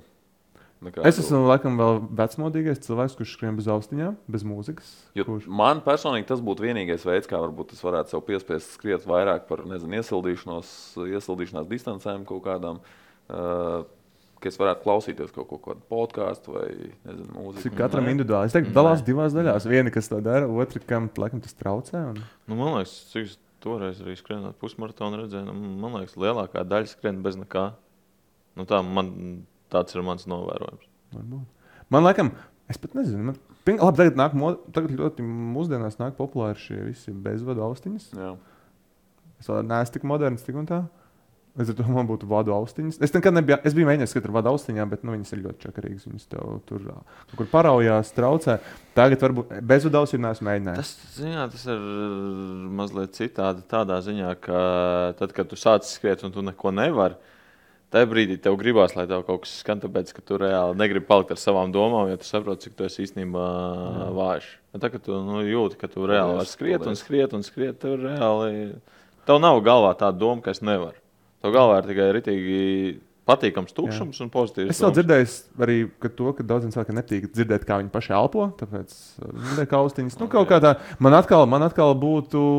Man atkal tieši patīk, ka es jūtu savu elpošanu, ka es dzirdu, ka es tur sāku elst. Es domāju, ok, kaut kas bija jāpamaina. Otrs man, es laikam ar austiņām justos bišķiņ tā kā mm, dezorientēts. Man, man būtu bail skriet pa pilsētu, nu, ne maratonu, piemēram, ikdienas skriešanā pa pilsētu. Nē, nu, jā, Man liekas, arī varbūt pat svešu vietu, varbūt tā, bet, uh, bet nē, es domāju, nu, maratona laikā nu, tas tev varbūt tieši palīdz atslēgties un nedomāt to, Iespējams. cik vēl daudz jāskrien. Vai, vai, vai arī- novirzīt tās domas no tā, cik tas ir grūti. Varbūt. Ba, iespējams, jā. Bet uh, par ko mēs vēl neaizrunājāmies, kāpēc Ņujorkas maratons ir īpašs dēļ tiem cilvēkiem un dēļ tā milzīgā trokšņa, kas tur ir. Un es pieņemu, ka īstenībā es neievēroju, vai cilvēks kā ar austiņām, bet es domāju, ka Ņujorkā ļoti daudz skrien speciāli bez austiņām, lai sajustu to uh, Vaibu, jā. Tā varētu nosaukt, jā, atmosfēru. Jo īstenībā, nu, es jau noskrienu pirmos trīs km, četrus, sapratu, ka eitanos, laikam, otro reizi mūžā es neko tādu nedabūšu. Ka es esmu pārsitis to emociju latiņu, un kad domāju, kā būs, ja nākamreiz skriešu kaut kādā Rīgas maratonā, vispār stirnu bukā mežā klusumā, nu, tas būs kā diena pret nakti. Jo es biju dzirdējis, cik tas ir uh, forši. Daudz cilvēku padoms bija drukāt savu uz krākla milzīgu vārdu. Es gan tā neizdarīju, bet milz, bīstami, man vārdu. liekas? Un, un, un uh, Dzirdēt, kā tev sauc par vienkārši, vārdiem. vienkārši viņi čīro par tevi un bļauj tev vārdu un saka, vai saņemies. Un, un, un, Tiem jau arī tas tāds pasākums, nu, nereāli. izklaidējošs Jā. pasākums. Runājot par šiem vārdiem, es jau pēc tam teicu, ka īstenībā pēc tam aizmirsu, ka skriet. Man ir mājās uh, Ņujorkas Niks porziņa krēkls, varēju skriet porziņa krēklā. Go, KP! Es-. Nē, īstenībā tagad jau Nē, tieši teicu, tieši jā, tā iemesla dēļ. Būtu bīstami ar krāklu. Nu, Vienkārši vārds uzrukāts Kristaps, kas ir. Nu, jā, Ja jā, vispār ir asociācija, jā. tad ir tikai viena viņiem. Bet man ir tieši šis te vecais, nu, Niks krēkls porziņš, vai tas būtu arī savā veidā. Un labāk dalās uz krāklā Nu, būtu skrējis. jā, tas varētu slikti beigties. Tas varētu ļoti interesanti beigties. Ne Bet, tikai uh, Rušakovs. bet, jā, bet uh, par tiem faniem, jā, viņi, viņi, viņi ir visu 42 km garumā, protams, ne uz tiltiem, bet uh, principā viņi ir visu distances garumā. Tad sanāk, ka uz tilta ir tāds tā kā atslābums. Jā, no tā tur jau tā lieta, ka es lasīju tos visādus padomus par, par maratonu tieši Ņujorkas. Viens padoms bija par to sākuma tiltu, neskaidrs pa apakšu, jo to čurās uz galvas. Otrs variants bija uz šī sākuma tilta nepārforsēt, jo, tev ir- jo arī pirmais tilts ir pusotra kilometra kāpums. Un tu ir svaigas emocijas, un tu to varētu uz emocijām No, vienkārši sprintot, un principā tu būsi salūzis jau pēc pirmiem kilometriem. Tas bija otrais padoms, nepārforsēt. Un uh, trešais padoms bija nesalūst uz tā Queensboro tilta, bet tur nebija nekas teikts par kāpumu. Tur bija tieši teikts, ka tu jau 20 km konstanti skrien pa troksni, un tad tev 2-3 km vienkārši ir tukšums. Un viņš teica, ka lielākā daļa padomu bija rakstīts, ka tieši tur ir grūti, jo tur ir klusums un tieši mm. psiholoģiski. Bet tā visas pārējās distances laikā tiešām fani ir. Cerēs pat nevienā slānī ar, ar sētiņu, bet divos, trijos slāņos. Ik pa kaut kādiem 500 metriem ir vietējās Brooklynas kaut kādas garāžas grupas, kas ir uztaisījuši mazu skatuvītu un spēlē mūziku. Ir visādi izklaidētāji, kas runā policijas skaļruņos, skaļruņos. Un, nu, tev ir trakums visu 42 km garumā. Un jo tuvāk tu nāc centrālajam parkam, jo tās masas paliek aizvien lielākas, tur ir tribīnas jau sāk būvētas. Mm, Milzu atbalsts. Un īstenībā tajā brīdī, kad tu skrien, Tu par to priecājies, tu esi nenormāli ekstāzē. Pēc 20 km man personīgi es vairs viņus jau sāku kā ignorēt, tīri neapzināti, bet uh, tā vienkārši sanāk, tu viņus konstanti dzirdi. Mm. Viņi nerada neko jaunu, līdz ar to tu jau pie viņiem pierodi. Bet, kad tu salūsti, un tev varbūt vairs nav tik patīkami sajūta, tad īstenībā viņi jau bišķi sāk traucēt. Jo tev ir tāds, gru... nu, jā, tev ir tāds grūtuma brīdis, un tev visu laiku ir troksnis galvā. Tev varbūt jau galva tā jau ir dūla, un tu vienkārši turpini močīt. Tur uh, ne konkrēti par tevi, bet vienkārši dzirdi, ka vienkārši cilvēki kliedz, pūš tauris, bungo. Un tas arī tas tā pagrūti. Bet tas kā kuram individuāli, ja es nesaplīstu, tas turpināt izbaudīt. Un, un, un vēl par, Forši. jā, vēl ko es, bet nu, par to, sta- es vēl varētu par startu pastāstīt. Nu, nu. Jā, Jā, man īstenībā interesē, kā tur kā, Kā vispār tiek sadalīts, kas kur stāvēs. Jā, vispār. Es ti, man bija ļoti labi, jo es tiku ar tūru operatoriem. Līdz ar to man arī bija nodrošināta viesnīca. Uh, tur izvēlēties Manhetenā vai Ņūdžersijā, un tev tiek nodrošināts arī autobus līdz pat startam. Ja tu būtu pieteicies vienkārši kā parasts mirstīgais cilvēks, izlozēji dabūjis biļeti, tev pašam būtu jāizdomā, kā tikt tajā saspringtajā rītā uz to Ņujorkas ārpusi. Tur būtu metro, kuģītis un pēc tam autobuss. Un tas ir milzīgi būžs. Tā ziņā man forši tur aizveda. Aizveda divas puses stundas pirms starta. Tāds milzīgs parks. Tas ir laiks, kurā apmēram visi ierodās. Vai, vai Tie, kā? kas uh, mēs ieradāmies viena no pēdējiem, jo mums vienkārši atveda autobusus līdz uh, Staten Islands tam parkam. Bet uh, lielākā Kādi tie ieteikumi, cik, cik ātri ierasties, kad lasi? Tas arī ir uh, divas, divas ar pus Tas stundas. Jā, laiks. jā vienkārši. Bet tie parastie mirstīgie cilvēki, kas ierodās ar saviem spēkiem, tā ziņā viņi paši pērk metro biļeti, brauc mm. ar kruīzu kuģīti. Jo vienīgais veids, kā tikt uz to salu plēlam, ir tikt ar kuģīti. Vai nu par to tiltu, bet tas tilts ir slēgts, daļa maratona, principā ar kuģīti brauc. Nu, tur bija jau cilvēki, kas cēlās jau puspiecos, piecos no rīta. Es cēlos sešos, jo es zināju, ka man aizvedīs Mm. autobusu. Un tu ienāc startā, tur ir pilns ar cilvēkiem. Principā tev nav baigi daudz vietas, kur iesildīties. Vienīgais, ko tu vari tiešām pastaigāties kaut kur uz vietas, nevar baigi paskraidīt. Un tad es teicu, divas ar pus stundas, vienīgais, ko tu dari, tu divreiz izstāvi principā toltas rindu. Un ir tā, ka 9.40 ir starts. Uh, mūs uh, sadzen milzīgā manā. Lai būtu kaut kāda kārtība, tur tiek izveidoti koridori. -hmm. Man ir jau piešķirts koridors. Es iedodos savā koridorā, un tie koridori ir ļoti daudz tolts. Tur tūkst, tur simtiem tolšu. Principā viss tur gaida. Es teikšu, tā es paliku četri cilvēki līdz toltai, kad jau tika dots, visi varam doties uz startu. Un tad es domāju, ļoti daudziem cilvēkiem, kuri vēl aiz manis, vēl 20. vietā, es domāju, viņiem ir tāds satraukums, ko darīt. Um, iet uz startu vai palikt gaidīt to, pat ielas malā? vai tur pat ielas malā. Un līdz ar Vai to. gaidīt to tiltu? Jā, līdz ar to es dēļ šī iemesla biju diezgan visas burzmas aizmugurē. Kopā skrien 55,000, bet viņus sadal- sadala 3 vai 4 viļņos. Tā kā manā vilnī bija 15,000 cilvēki. Mm. Nu, viņi skrien ik pa 20 minūtēm.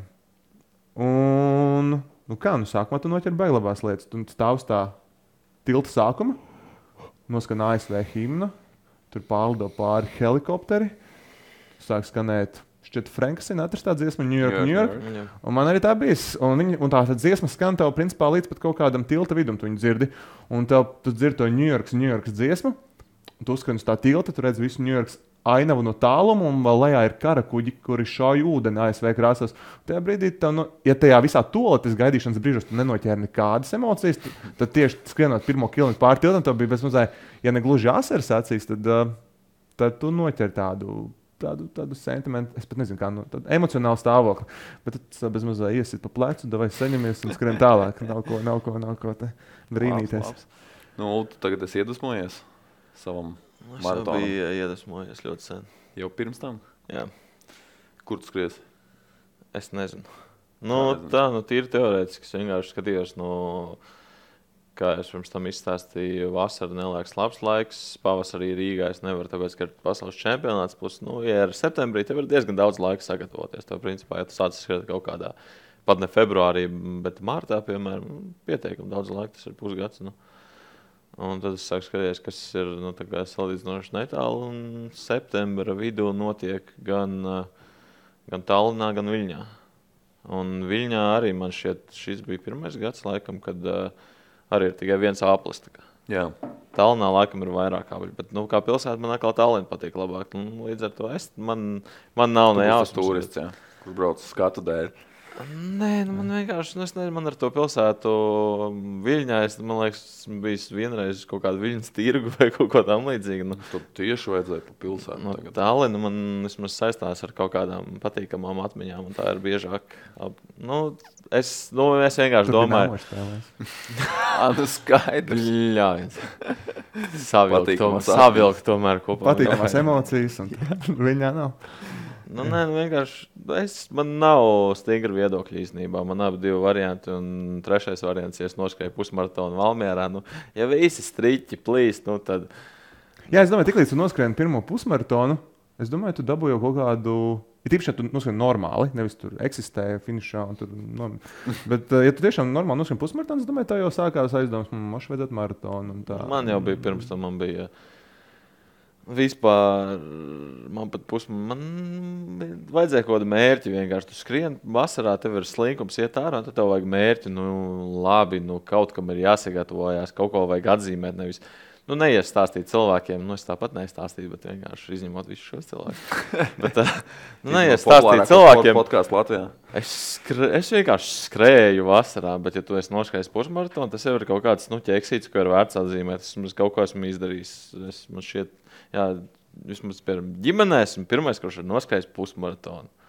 Un Tad, nu, kaut kur jau pirms pusmaratona, jau labu laiku iepriekš man bija tāds, ka vai šogad es noskrēju pusmaratonu, nākamgad es gribu maratonu noskrēt. Tas tā, tāda normāla izaugsme, un tad jau dzīve arī davai. Nu, ja es noskrēju maratonu, nu, varētu pamēģināt arī būt pilnīgs, es nezinu, kā tos cilvēkus nosaukt, un noskriet ultramaratonu. Uh, Rī- Rīga Valmiera.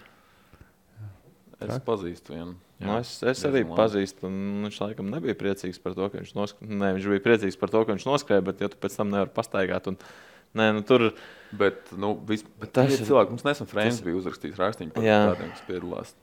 Visu cieņu es arī pazīstu to vienu džeku, kas uh, tiešām skrien.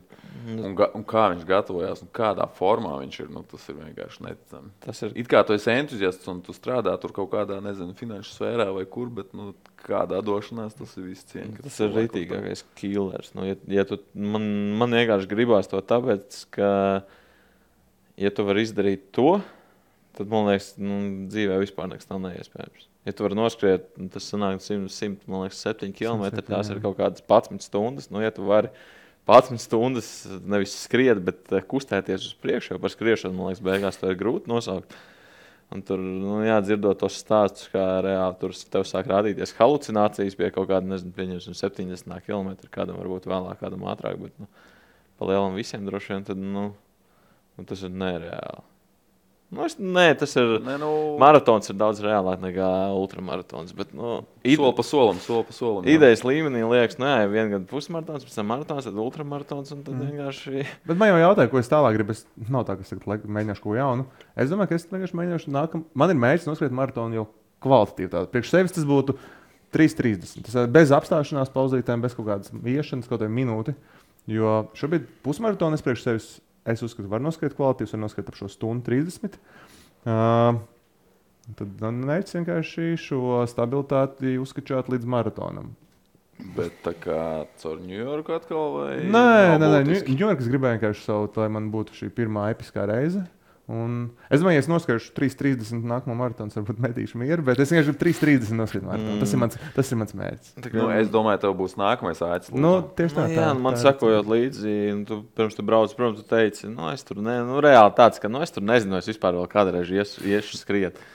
Tad man reāli sakojot līdzi, un redzot, nu, redzot kāds rezultāts beigās pēc tā lūziena, tagad dropo, un es redzēju, kāds bija finišā laiks. un Man, man galvā uzreiz bija skaidrs, ka es, zinu, es zināju, ja es te pajautātu. Es, es biju pilnīgi pārliecināts, ka es dabūšu atbilddi.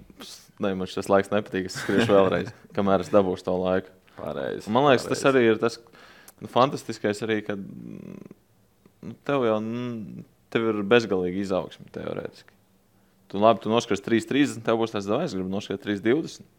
Noskaties 3,20, vai es gribu vēl nomest ar 5 minūtes. Un tā nu, ir mūžīgi, kur tiekties, un nekad nebūs labi. Secinājums - neskrieniet, jo nekad nebūs labi. Pareizi. Piekrītu šim pēdējiem.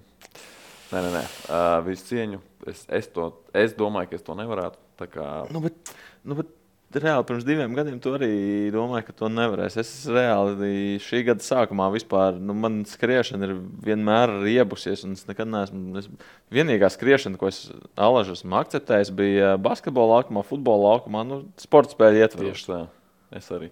Bet nu, kaut kā izdevās noķert to bācilu, un es galīgi to nenožēloju. Jā, es, es nezinu, kas man, kas man noķēra, bet uh, man bija tāda, man, man pat varbūt joprojām ir kaut kur zemes, ja tāda nostāja, ka es varbūt neesmu lielākais skriešanas mīlētājs, bet um, Tā, tā, kaut kur. tā ir, nu, ir, man liekas, pilnīgi visiem, pat ja Lenonai Prokopčukai es pieļauju, ir grūti izvilkties ārā, paskriet. Nu, katru reizi tev ir tāds. Tu apsēdies, tu pārdomā savu dzīvi, nu, labi, ir, nu, vai saņemšos izskriešanu. Tā kā tu atnāc atpakaļ, nu, nav pasaulē, man liekas, īsti labāks sajūta. Nē, kad tu, to, kad tu esi atnācis mājās pēc skriešanas, tad tā- Tev ir galvā sajūta. tāds, uh, tu varētu par Tibetas mūku iet, tāds tukšums patīkams, ka ir visas dzīves problēmas ir pazudušas. Nu, viņš atgriežas pēc tam, bet, nu, Nu, bet tu pašu vari arī aiziet uz basketbola treniņu vai aiziet uz mm, svaru nu, zāli. protams, ka nē, nē, svarzālē to nevar dabūt. Svaru zālē to nevar dabūt. To galīgi nevar. Tur Es- galīgi nevar. Tas ir. Nu, nē, visiem, protams, nu, visiem nekad nav, nebūs jāskrien, katrs kaut ko citu ķer. Nu, galvenais, man liekas, ir tas, kas Latviešiem arī visādos pētījumos ir pierādījies, tas, ka Latvieši starp Eiropas Savienības valstīm ir parasti kaut kur pašā, pašā apakšā tam topam, nu, cik cilvēku sporto. Ka mēs, esam, jā? Jā, mēs esam diezgan Maskustīgi. Jā, diezgan maskustīga valsts. Nu, tā ir. Tā, tāds tautas sports mums īstenībā nu, ir diezgan minimāls. Citās valstīs man šķiet, ir. Nu, Ņujorkā es arī pieļauju, maratonu skrien arī Omīts, tur nesās tev garām. Tā kā tev ir lūzums, un viņai ir reāli septītā elpa. Man viens no pēdējiem, man viens no, bija, viens no tiem sapurināšanās brīžiem bija, ka es saku, pēdējie desmit kilometri. Es jau tur sāku skriet, tad, kad man ir dze... ar ko nozīmē salūšana. Tad, kad nāk vienkārši dzeršanas punkti, es vairs nenesos garām, neņemu mm, glāzīti. Un nedzers vienkārši mm, 20 metri pirms eh, šī punkta apstājos un ejot, paņemu glāzīti, vēl izstājos bišķiņu un turpinu skriet. Un Tagad es redzēju, ka man kaut kādā jā, 5 km pirms beigām, 4 km pirms beigām jau skrien blak- garām tāda, tāda, tāda sieviete ar tādu formīgu ķermeņa apakšdēlu, kas, nu, nē, nē, nē, nē, nē, nē. Un tad es sapurnēju sevi. Tagad tas secinājums, man liekas, ir. Vajag vienkārši vairāk sportot. Kāds skrien, kāds ne, brauc ar riteni, ej nūjo pa mežu, vienalga, staigā gar jūru. Galvenais, kaut kas ir jādara. Piekrītu. Tam gan es piekrītu. Nu. Bet uh, tu paspēji pabūt arī uh, NBA un NHL. Mm -hmm. Bet, Arī tas ir. Uh, Nē, nē, bet No. labāk paprast, kas bija, kas bija labākā izklaide. Nē, es izlikšos, ka tas nebija iestādēts. Tu biji NBA, tu biji NHL. Kas tev patika labāk no Ņujorkas izklaidēm? Broadway. Broadway. Tā kā absolūti. Uh, biju gan NBA, gan NHL. Uh, es arī biju bijis pirms tam iepriekš. Es biju uz uh, Brooklynas uh, Nets spēli, uz Kurcu pret uh, New Orleans Pelikāniem. Kad es pirku biļeti augustā, es vēl joprojām dzīvoju šajā mm, burbulī, ka Brooklyn tagad būs tur. jā, titula pretendents. Apmēram, jā, un kurš turpinās apgādāt savu spēles laiku, un būs tikpat labs kā pagājušā sezona, bet kaut kā tā nav sanācis. Un arī Ņūorlēnā tur Zajons Viljamsons un visi jauni komandi, jauni seja, un tur arī vēl. Nē, nu ir Ingrams, viss tur plosās visos, bet nu, es laikam vairs uz Zajons cerēju. Nav tā, ka viņš baigi simpatizētu vai ko, bet, nu, Nu, hypes liels ap viņu. Jā. Domāju, kurš gribētu redzēt? Bet- izskatās bet, bet, bet. Un uz hokeja es biju uz, uz Islanders spēli pret Pitsburgas pingvīniem, kur spēlēja Bluegers. Islanders uh, spēlē Tieši arēnā, tajā jā. pašā arēnā. Mm. Pirms tam spēlēja Longailendā, vai ne? Tagad spēlē Barclays centrā, Brooklynā. Un Ulsakam teica, ka būvēja jaunu arēnu. Jā. Spēlēs nākamā vēl kur citur. Un tās apmeklēt sporta Amerikā nav lecprieks. Sanāk uz sūdīgām vietām Brooklynā. Tas apmēram iedomāties arēnā Rīga, otrajā stāvā stūrī augšā, bet pirmajā rindā, bet otrajā stāvā. Tas maksā 80 dolāri uz Brooklynas spēli. Uz Medisonā pirms diviem gadiem mēs bijām uz porziņu spēli arī par 90 vai 100. Bet uz Islanders hokeju, tā kā Dienāmo fanu sektora zonā, kas ir pirmais stāvs, tu ļoti tuvu redzi gan Krosbī, gan Malkinu, gan Bluegeru 40 dolāri. Tā kā gan tas, ka lētāk, gan man ļoti patika Islanders. Islanders spēle ļoti patika, bija gan emocijas, gan arī tas, ka tu forši naudu tiec labās vietās, bet Brooklyns spēlē Bija garlaicīgi. Mm, it- 135 pret 125. Tik Un arī, scen jā, un arī scenārijs bija tāds, ka viņiem bija visu laiku pārsvars Brooklynai, un tad Ņūorlēna pietuvojās, un tad nu, varbūt tūlīt noķers un būs līdzīgas spēles beigas. Bet vai nu tas maratona nogurums bija atstājis savu iespēju? Kairijs arī- Irvings 39 punktus. Tagad es atvēršu protokolu. Skatos. Jā, bet kaut kā tās em- arī tribīnēs nav to emociju. Un, un, kaut kā, kaut kā. Ingrams 40. Jā, vienkārši es esmu bijis pirms, es varu varbūt pablotot, es biju kliperos, uh, sikseros un nikos uh, šo četru gadu laikā pēdējo. Un Šis bija tāds, jā, viss tāds kaut kā, varbūt, bet tas varbūt bija tiešām uz maratona fona. Tas bija nākamajā dienā vakarā, man nāca lūdziens. Es, uh, varbūt draudzene nebūs priecīga, ja viņš šo klausītos. Viņa aizmiga. Viņa man jautāja, vai viņa drīz gulēt. Es teicu, ka pēdējā ceturtdienā viņa teica, labi, jā. Es teiktu, ja man nebūtu kaut kāda vīrieša pašcieņa pret sportu, es arī noteikti. Uh, uh. Nosnaustos. Jā, bet um, jā, kaut kāds basīts nepiķēra. Un, un, un, Nu, jā, kurus arī maz spēlēja? Jā, nu tādā ziņā mēs pirms diviem gadiem bijām ar kolēģiem uz Medisonu. Mēs dabūjām tri, porziņu 39 punktus, to brīdi viņa rekordu un uzvaru pār Denveras nagatiem. Šajā gadījumā mēs dabūjām uh, kurucu, trīs minūtes laukumā, laikam, minūtes, septiņas. Nu, man patīk pārspīlēt. Viens metiens garām un ar trīs minūšu intervālu divi nostaigāti. Tā Kā... Iespējams, ka tas tev porziņš ik pa trīs minūtēm liek pacelt Latvijas karogu gaisā. Tā ir tāds, ok, ok. okay. Jā, un, un NHL man ļoti pārsteidz, ka es, es zināju, ka Islanders. Es nezināju, ka Islanderiem ir tik foršas fanu tradīcijas. Ļoti forši. Ko tas Ļoti... nozīmē? Viņiem ir pēc goliem ļoti patīkami saukļi, arī sasaukšanās, sasaukšanās starp Tribīnas puses, tribīnas pusēm divām. Un, un, un šobrīd vairs nepaliek atmiņā, kādus tieši saucus viņi sauc, bet viņi tā kā. Viņi ļoti skaisti sasaucās pēc gola. Viņiem noskan šī dziesmiņa. Viņi ļoti skaļi aplaudēja, kliedz, priecājās. Un tad viņiem ir, kad mūzika apkust, viņiem tāds smags sasaukšanās. Nu, tā kā hokeja tomēr ir vairāk mežonīgāki tie fani, un, un, un basketbolā, Brooklynā īpaši tur varbūt vairāk tādi buržuļi. Varbūt man liekas, ka Brooklyn, Brooklyn varētu būt geto komanda. Nezinu, cik viņi no Manhattan, viņi ir tikai Brooklyna, bet tas ir kaut kāds tāds mans uzskats.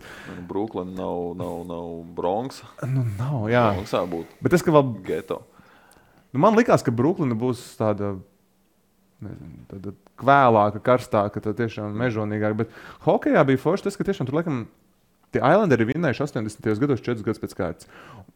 Un ļoti daudz fanos arī ir šādi 40, 50, 60 gadīgi cilvēki. Sanāk, viņi bija tīneidžeri, jauni cilvēki, un viņiem, viņiem tie Islanderi dominēja tajā laikā. Un, zināmē, tas viņam arī iespiedies kā, ļoti sen viņi var fanot to komandu. Islanders bija tas stāsts, kur uh, fake īpašnieks, kaut kāds cilvēks nopirka klubu, lai gan viņam nebija patiesībā tie līdzekļi. ESPN 30 for 30 bija filma. Neatceries? Ok. Okay. Varbūt tā bija cita komanda. Man liekas, ka Islanders. Bet, nu, jā. Jā, bet man, es, es esmu domājis par šo. Bija Ņujorkas Niki un bija Ņūdžersijas Neti. Snāk, ja tu dzīvo Brooklynā, tu visticamāk fanoji par Nikiem, jo tā ir Ņujorkas komanda. Tie Neti tev vispār neinteresē. Bet kā ir tagad, iedomājies, tu esi tas karstais fans, tev ir 40 gadi, un pēdējos cik 5, 6 gadus tev pāri ielai ir Barclays centrs, tur spēlē Neti, kuri pēdējos gados spēlē labi, un kuri tagad būs varbūt čempionu titula pretendenti. Es vienkārši domāju, tu šis Brooklynas čalis, tu joprojām karstasnieki fano par Ņujorkas Nikiem, bet tu jau met otrādi un ej uz Brooklynu. Es par šito esmu rītīgi fantazējis. Ko tie Ņūdžersijas fani dara? Tiem vispār ir Tiem vispār bešā. kā vairs nav. Jā, es vienkārši domāju nu, par to, ka viņi saka vienmēr to, ka Ņujorkā ir tikai viena komanda, Niki. un Tā es domāju par šiem Brooklynas iedzīvotājiem, vai viņi met otrādi, vai viņi šobrīd pievērsušies Mm. netiem. Kā ir uh, Barclays centrs, uh, nu, viena no jaunākajām arēnām, un, manuprāt, Ņujorkā varētu būt vispār jaunākā. Mm. Bija, bija kaut kas tāds nu, super inovatīvs vai kaut kas nē, Nekas tāds. nē, nē, nē. Arēna ir tikai lielāka. Principā, jā. Principā, ka tu ieej, tu, tu jūties, ka ir bijis kaut kāds plašums lielāks. Bet, uh, ja tu varbūt pirmo reizi ienāc lielākā arēnā par arēnu Rīgu, tā ka divreiz lielāka varbūt. Viņa ielika 17, 18 tūkstoši. Un Tu varbūt pamanīji kaut kas bijis citādāk nekā arēna Rīga. Tas kāds plašums, varbūt ekstra stāvs ir un tā. Bet, um, nē, tādas, um, es nezinu, arēna Rīga diezgan ok, to pieradina pie liela arēna, pie lielu arēnu sajūtas. Bet um, alus ir dārgs. Uh, Mm. Brooklynas spēlē alus maksā parastā bunža Budlaits maksā 18 dolāri. Tā ir. Nu, buržuji, buržuji. 18 dolāri. Jā. Un Un hokejā? 13. Tieši tā pati kasa, tieši tie paši cilvēki nāsa apkārt. Tā kā, un, jā, un principā tas tur redz, un cilvēki, jā, viņi pērk arī hotdogus, frientu. Principā, viņi atnāk pārīts, viņi iztērē vidēji kaut kāds 70, 80 dolārus noteikti uz, uz, uz, uz tiem ēdieniem, dzērieniem. Jā, bet, nu, Dināmo aizejot, es nezinu, nu, gan jau cilvēks arī. Ok, nu viņš varbūt, ja regulāri iet, tad nē, bet, ja tu aizēji tur pāris reizes pa sezonu, tad jau tāpat atstāja to nezinu, diezgan daudz naudas atstāja arēnā Rīgā. Es neskaties uz mani. Es Nē, nu- neko par to nezinu. Nu, labi. Tu jau, ne, tu jau nezini, kas ir Dināmo. Nē, es Dināmo. Es zinu, kas ir Dienāmā. Jā. Man ir bijis tas gods. Iepazīties. Zināt, Iepazīties. Jā. Tā tad, eh, bet Broadway, tu saki, ir labākais. Ja tu prāto, kur, ja tu prāto, kur iztērēt 100 eiro, noteikti Broadway. Jā. Es īpaši biju uz komēdiju. Mm. Mūzikls, protams, komēdija. Uh, man kā varbūt uh, nereliģiskam cilvēkam ļoti mīļa tēma par mormoņiem un par, par, par, par to, kā tiek uh, parādīts, cik absurda ir mormoņu ticība. Un bija ļoti interesanti. Bet uh, viennozīmīgi man pat nav, man pat nav divu domu basītas, hokejs vai Broadway vai pat kāds komēdijas stand-up šovs. Es teiktu, ja tu gribi tērēt 100 dolārus, labāk iztērē Broadway. Mēs pat šī review, cik absurda ir mormoņu industrija, tikko zaudējām mūsu vienīgo mormoņu skatītāju. Tieši tā. Bet uh, pastāst par Broadway, jo nu, tas Broadway vispār tas ir tā kā. Tas nav viens teātris, vai ne? Nē, tas ir tāds, Tas ir tā vesela- ir Broadway iela. Jā. Viņa ir diezgan gara. Vairāk tas kā viens rajoniņš. Un, uh, tur ir vismaz 40 teātri. Un, uh, cik es atkodu, katrs teātris uz vienu sezonu nodarbojas tikai ar vienu izrādi. Mhm. Mēs bijām uz izrādi Mormoņu grāmata, kas ir 13. gada labākā, kas ir 13. gada izrāde, nominēta laikam deviņiem tonijiem, kas laikam ir kā Oskara filmām. Un viņa, ar, viņa lepojas ar to, ka ir visu laiku labākā komēdija. Un īstenībā neesmu redzējis citas, bet es piekrītu. Un, uh, Rekords lasu, ka viņi ir vairāk kā 500 miljonus dolāru astoņu gadu laikā. Nē, viņi ir ļoti. Ir arī šur, tur, protams, amerikāņu tāda banalitāte un tādi jālie joki. Un, un, man liekas, amerikāņiem ļoti klasiski krāni joki. Visi tie arī tur ir. Adams Sandlers pastrādājis. Jā, bet uh, viņi tomēr ir diezgan gaumīgi arī. Tomēr. Un Tā kā ir izrāda labi. Un um, tie č vismaz 40 teātri, katram ir viena izrāde. Tur ir Mulina Rūža, Karalis Lauva, Harijs Poters, visādi, visādas iespējas. Un maksā 100 dolāri līdz pat 300 dolāri atkarībā no tos vietas. Un Cik ir liela tie teātri? Es izskatām 300 vietām, 300 vietām. Tāda viena liela zāle, ovāla, tāda iepaļa un balkoniņš. Cik ir dēls teātrī? Nezinu. Tūkstotis. Tūkstotis lielais vēl. Ok, dēls tā ir 1000, varbūt tāpēc izjūtam, varbūt 400, 500. Tad, tad tomēr. Pusi tā, no tā. tā. Es neesmu redzējis, es tā uz izjūtām. Un tas, kas man bija, mu- mums bija pēc reitingiem, es paskatījos, kurš tad mums pēc reitinga ir tas uh, viņa teātris. Mm. teātris, kur mēs gājām, bija Eužena Onīla teātris, viņš bija ap desmito vietu. Tā kā, nu, ok, teātris 40 teātru rangā. Bet uh, lielākais kultūras šoks bija tas, ka tu ienāc iekšā zālē un ienāc iekšā no āras, un tu jau esi zālē. Un pufaiks tu lietas, savus virsmas tu lietas uz beņķīša. Ah, jā? Jā, jā.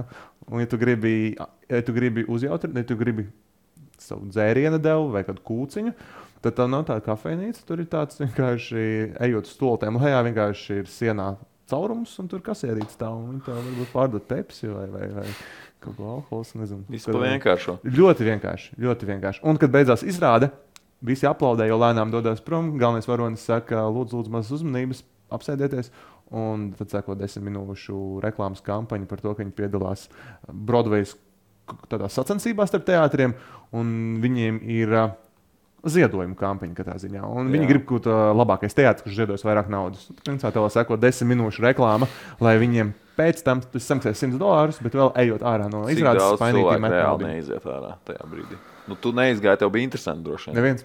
Neviens neizgāja. Nu, labi, pirmkārt, jau vietu ierādītāji teica, O, es slēdzu durvis, aizbūvēju ciet. Jā, bet nē, zini kā, tev tiešām tev tā izrāda tik ļoti patīk, ka tu respektē to aktieru. un Viņš tur, tā reklāma ir joprojām tāda, tāda, tāda aktīva, smie, eh, smaik, eh, smieklīga un jautra. Bet nu, tā pēc izrādes desmit minūšu reklāma. Cilvēki iet ar uh, puķiem Vai tas nav tur tā? Bija īstenībā, bija. Bija? Bija, bija, bija, bija, bija. Ok. Jā, tā kā. Te, kur es skatos, 1108 vietas ir oficiālais. Bet Tūkst... Tūkstot- es pieļauju, ka tas ir kopā ar balkonu. Nu, vienkārši tā telpa ir Okay, mazāka. man ir bet ļoti slikta balkonu izpratne par, uh, par telpas lielumu. Man arī. Man Nē, nē, nu kā, nu, Dēls- Dēls tev arī nav tev- balkona. Tur visas tās tūkstošas Jā. vietas ir vienā. Jā, Nu, tā jā, telpā. bet man neliktos nekad, ka tur ir tūkstoši vietas. Es vēl biju, nezinu, pirms divām nedēļām bija nu, tūkstotis. Es nekad nepateiktu. Jā, es pateiktu, jā, ka kāds nu, 500 vietas, ok. No, no. Tūkstotis. Man arī ir ļoti slikta izpratne. Mums ir kas kopīgs. Jā. Labi, vēl kaut kas, kas palicis nepateikts. Principā nē. Ir principā lielākais secinājums, ka Brauciet uz Ņujorku. brauciet uz Ņujorku. šodien Lielākais jautājums bieži vien no tādiem neskrējējiem, vai, vai, vai, vai, vai kas varbūt grib atrast kādu iegānu, jautā, vai tas ir tā naudas vērts. Jā, Tad ir. Nu, uh, jautājums, vai tu. Vai, da- tu sagaidi. Varbūt. Nu, jā, daudz cilvēku vienkārši noformulē, ka tu samaksā bezmazliet 1000 eiro par skriešanu. Daudz saka, tu vari skriet apkārt tepat pa brīvu. Bet uh, tas, jau, nu, tas, tas, tas ir tāds klasiskais. Nu, Uh, tas ir bet, Bet, nu, to jau var savākt ar jebkuru dzīves jomu, man liekas. Nu, kāds tur, kādam ir rokas somiņi par, nezinu, vai pulkstenis par 5000. Nu, kādiem 500, citiem ir par 500 tūkstošiem. Nu, vai tas ir tā vērts? Nu, man liekas, ka mums, mēs atbildētu, nē, nu, tiem cilvēkiem acīm redzot, ir. jā, Katram ir kaut kas, katrs tai naudai atlied, atrod citu pielietojumu. jā, es teiktu, ka tas ir tāds naudas vērts. Principā lētākajā gadījumā tur ir par 1000 eiro. Noskriet maratonu, plus, protams, vēl ekskursijas tavs. Bet uh, tas noteikti ir tā vērts. Gan tas, ka, jo tu to neskaties kā uz pliku skriešanu, tu skaties kā. Tas pirmkārt ir kā motivators. Katru reizi, kad ārā līst lietus, un tu negribi skriet, tev ir tāds, ka man vecīt, novembrī ir New York maratons, tu nedrīkst, nedrīkst padoties. Un tas ir ikdienas situācijas, un teikt, palikt mājās un sēdēt. Un tas ir. Es ļoti izmainīju savu dzīves ritmu pēdējā gada laikā. Un, jā, kā Tagad tas nebūs tāds baigas atslābums. Tagad tas divus, trīs mēnešus neko Jā. nedarīšu. Es tikai zāli neskriešu, tapu. Jā, un tad uh, es, es izdomāju, skriet Rīgas, Rīgas maratonu. Tad jau atkal februārī, vismaz agrā februārī atsāksies. Mm. atsāksies. Labi, paldies, ka atnāci. Tev šogad Jā. darbs. Stabili. Jep, konferences darbs. un darbs. Tā kā, tā kā jā, paldies, ka atnāci. Es ceru, ka bija. Man noteikti bija interesanti. Tev gan jau arī bija interesanti, kā nākamajam maratona skrējējiem. Uh, un, Piekrītoši mājā ar galvu tiem, kas Jā, klausās. Un uh, paldies visiem, kas mūs klausās vai skatās. Uh, sekojiet mums uh, katrai. Drīzumā jau nākamā epizode, tikmēr varat piesakot un, skatī, un noklausīties arī iepriekšējās epizodes, ja neesat to vēl izdarījuši. Uh, paldies vēlreiz un tiekamies! Atā.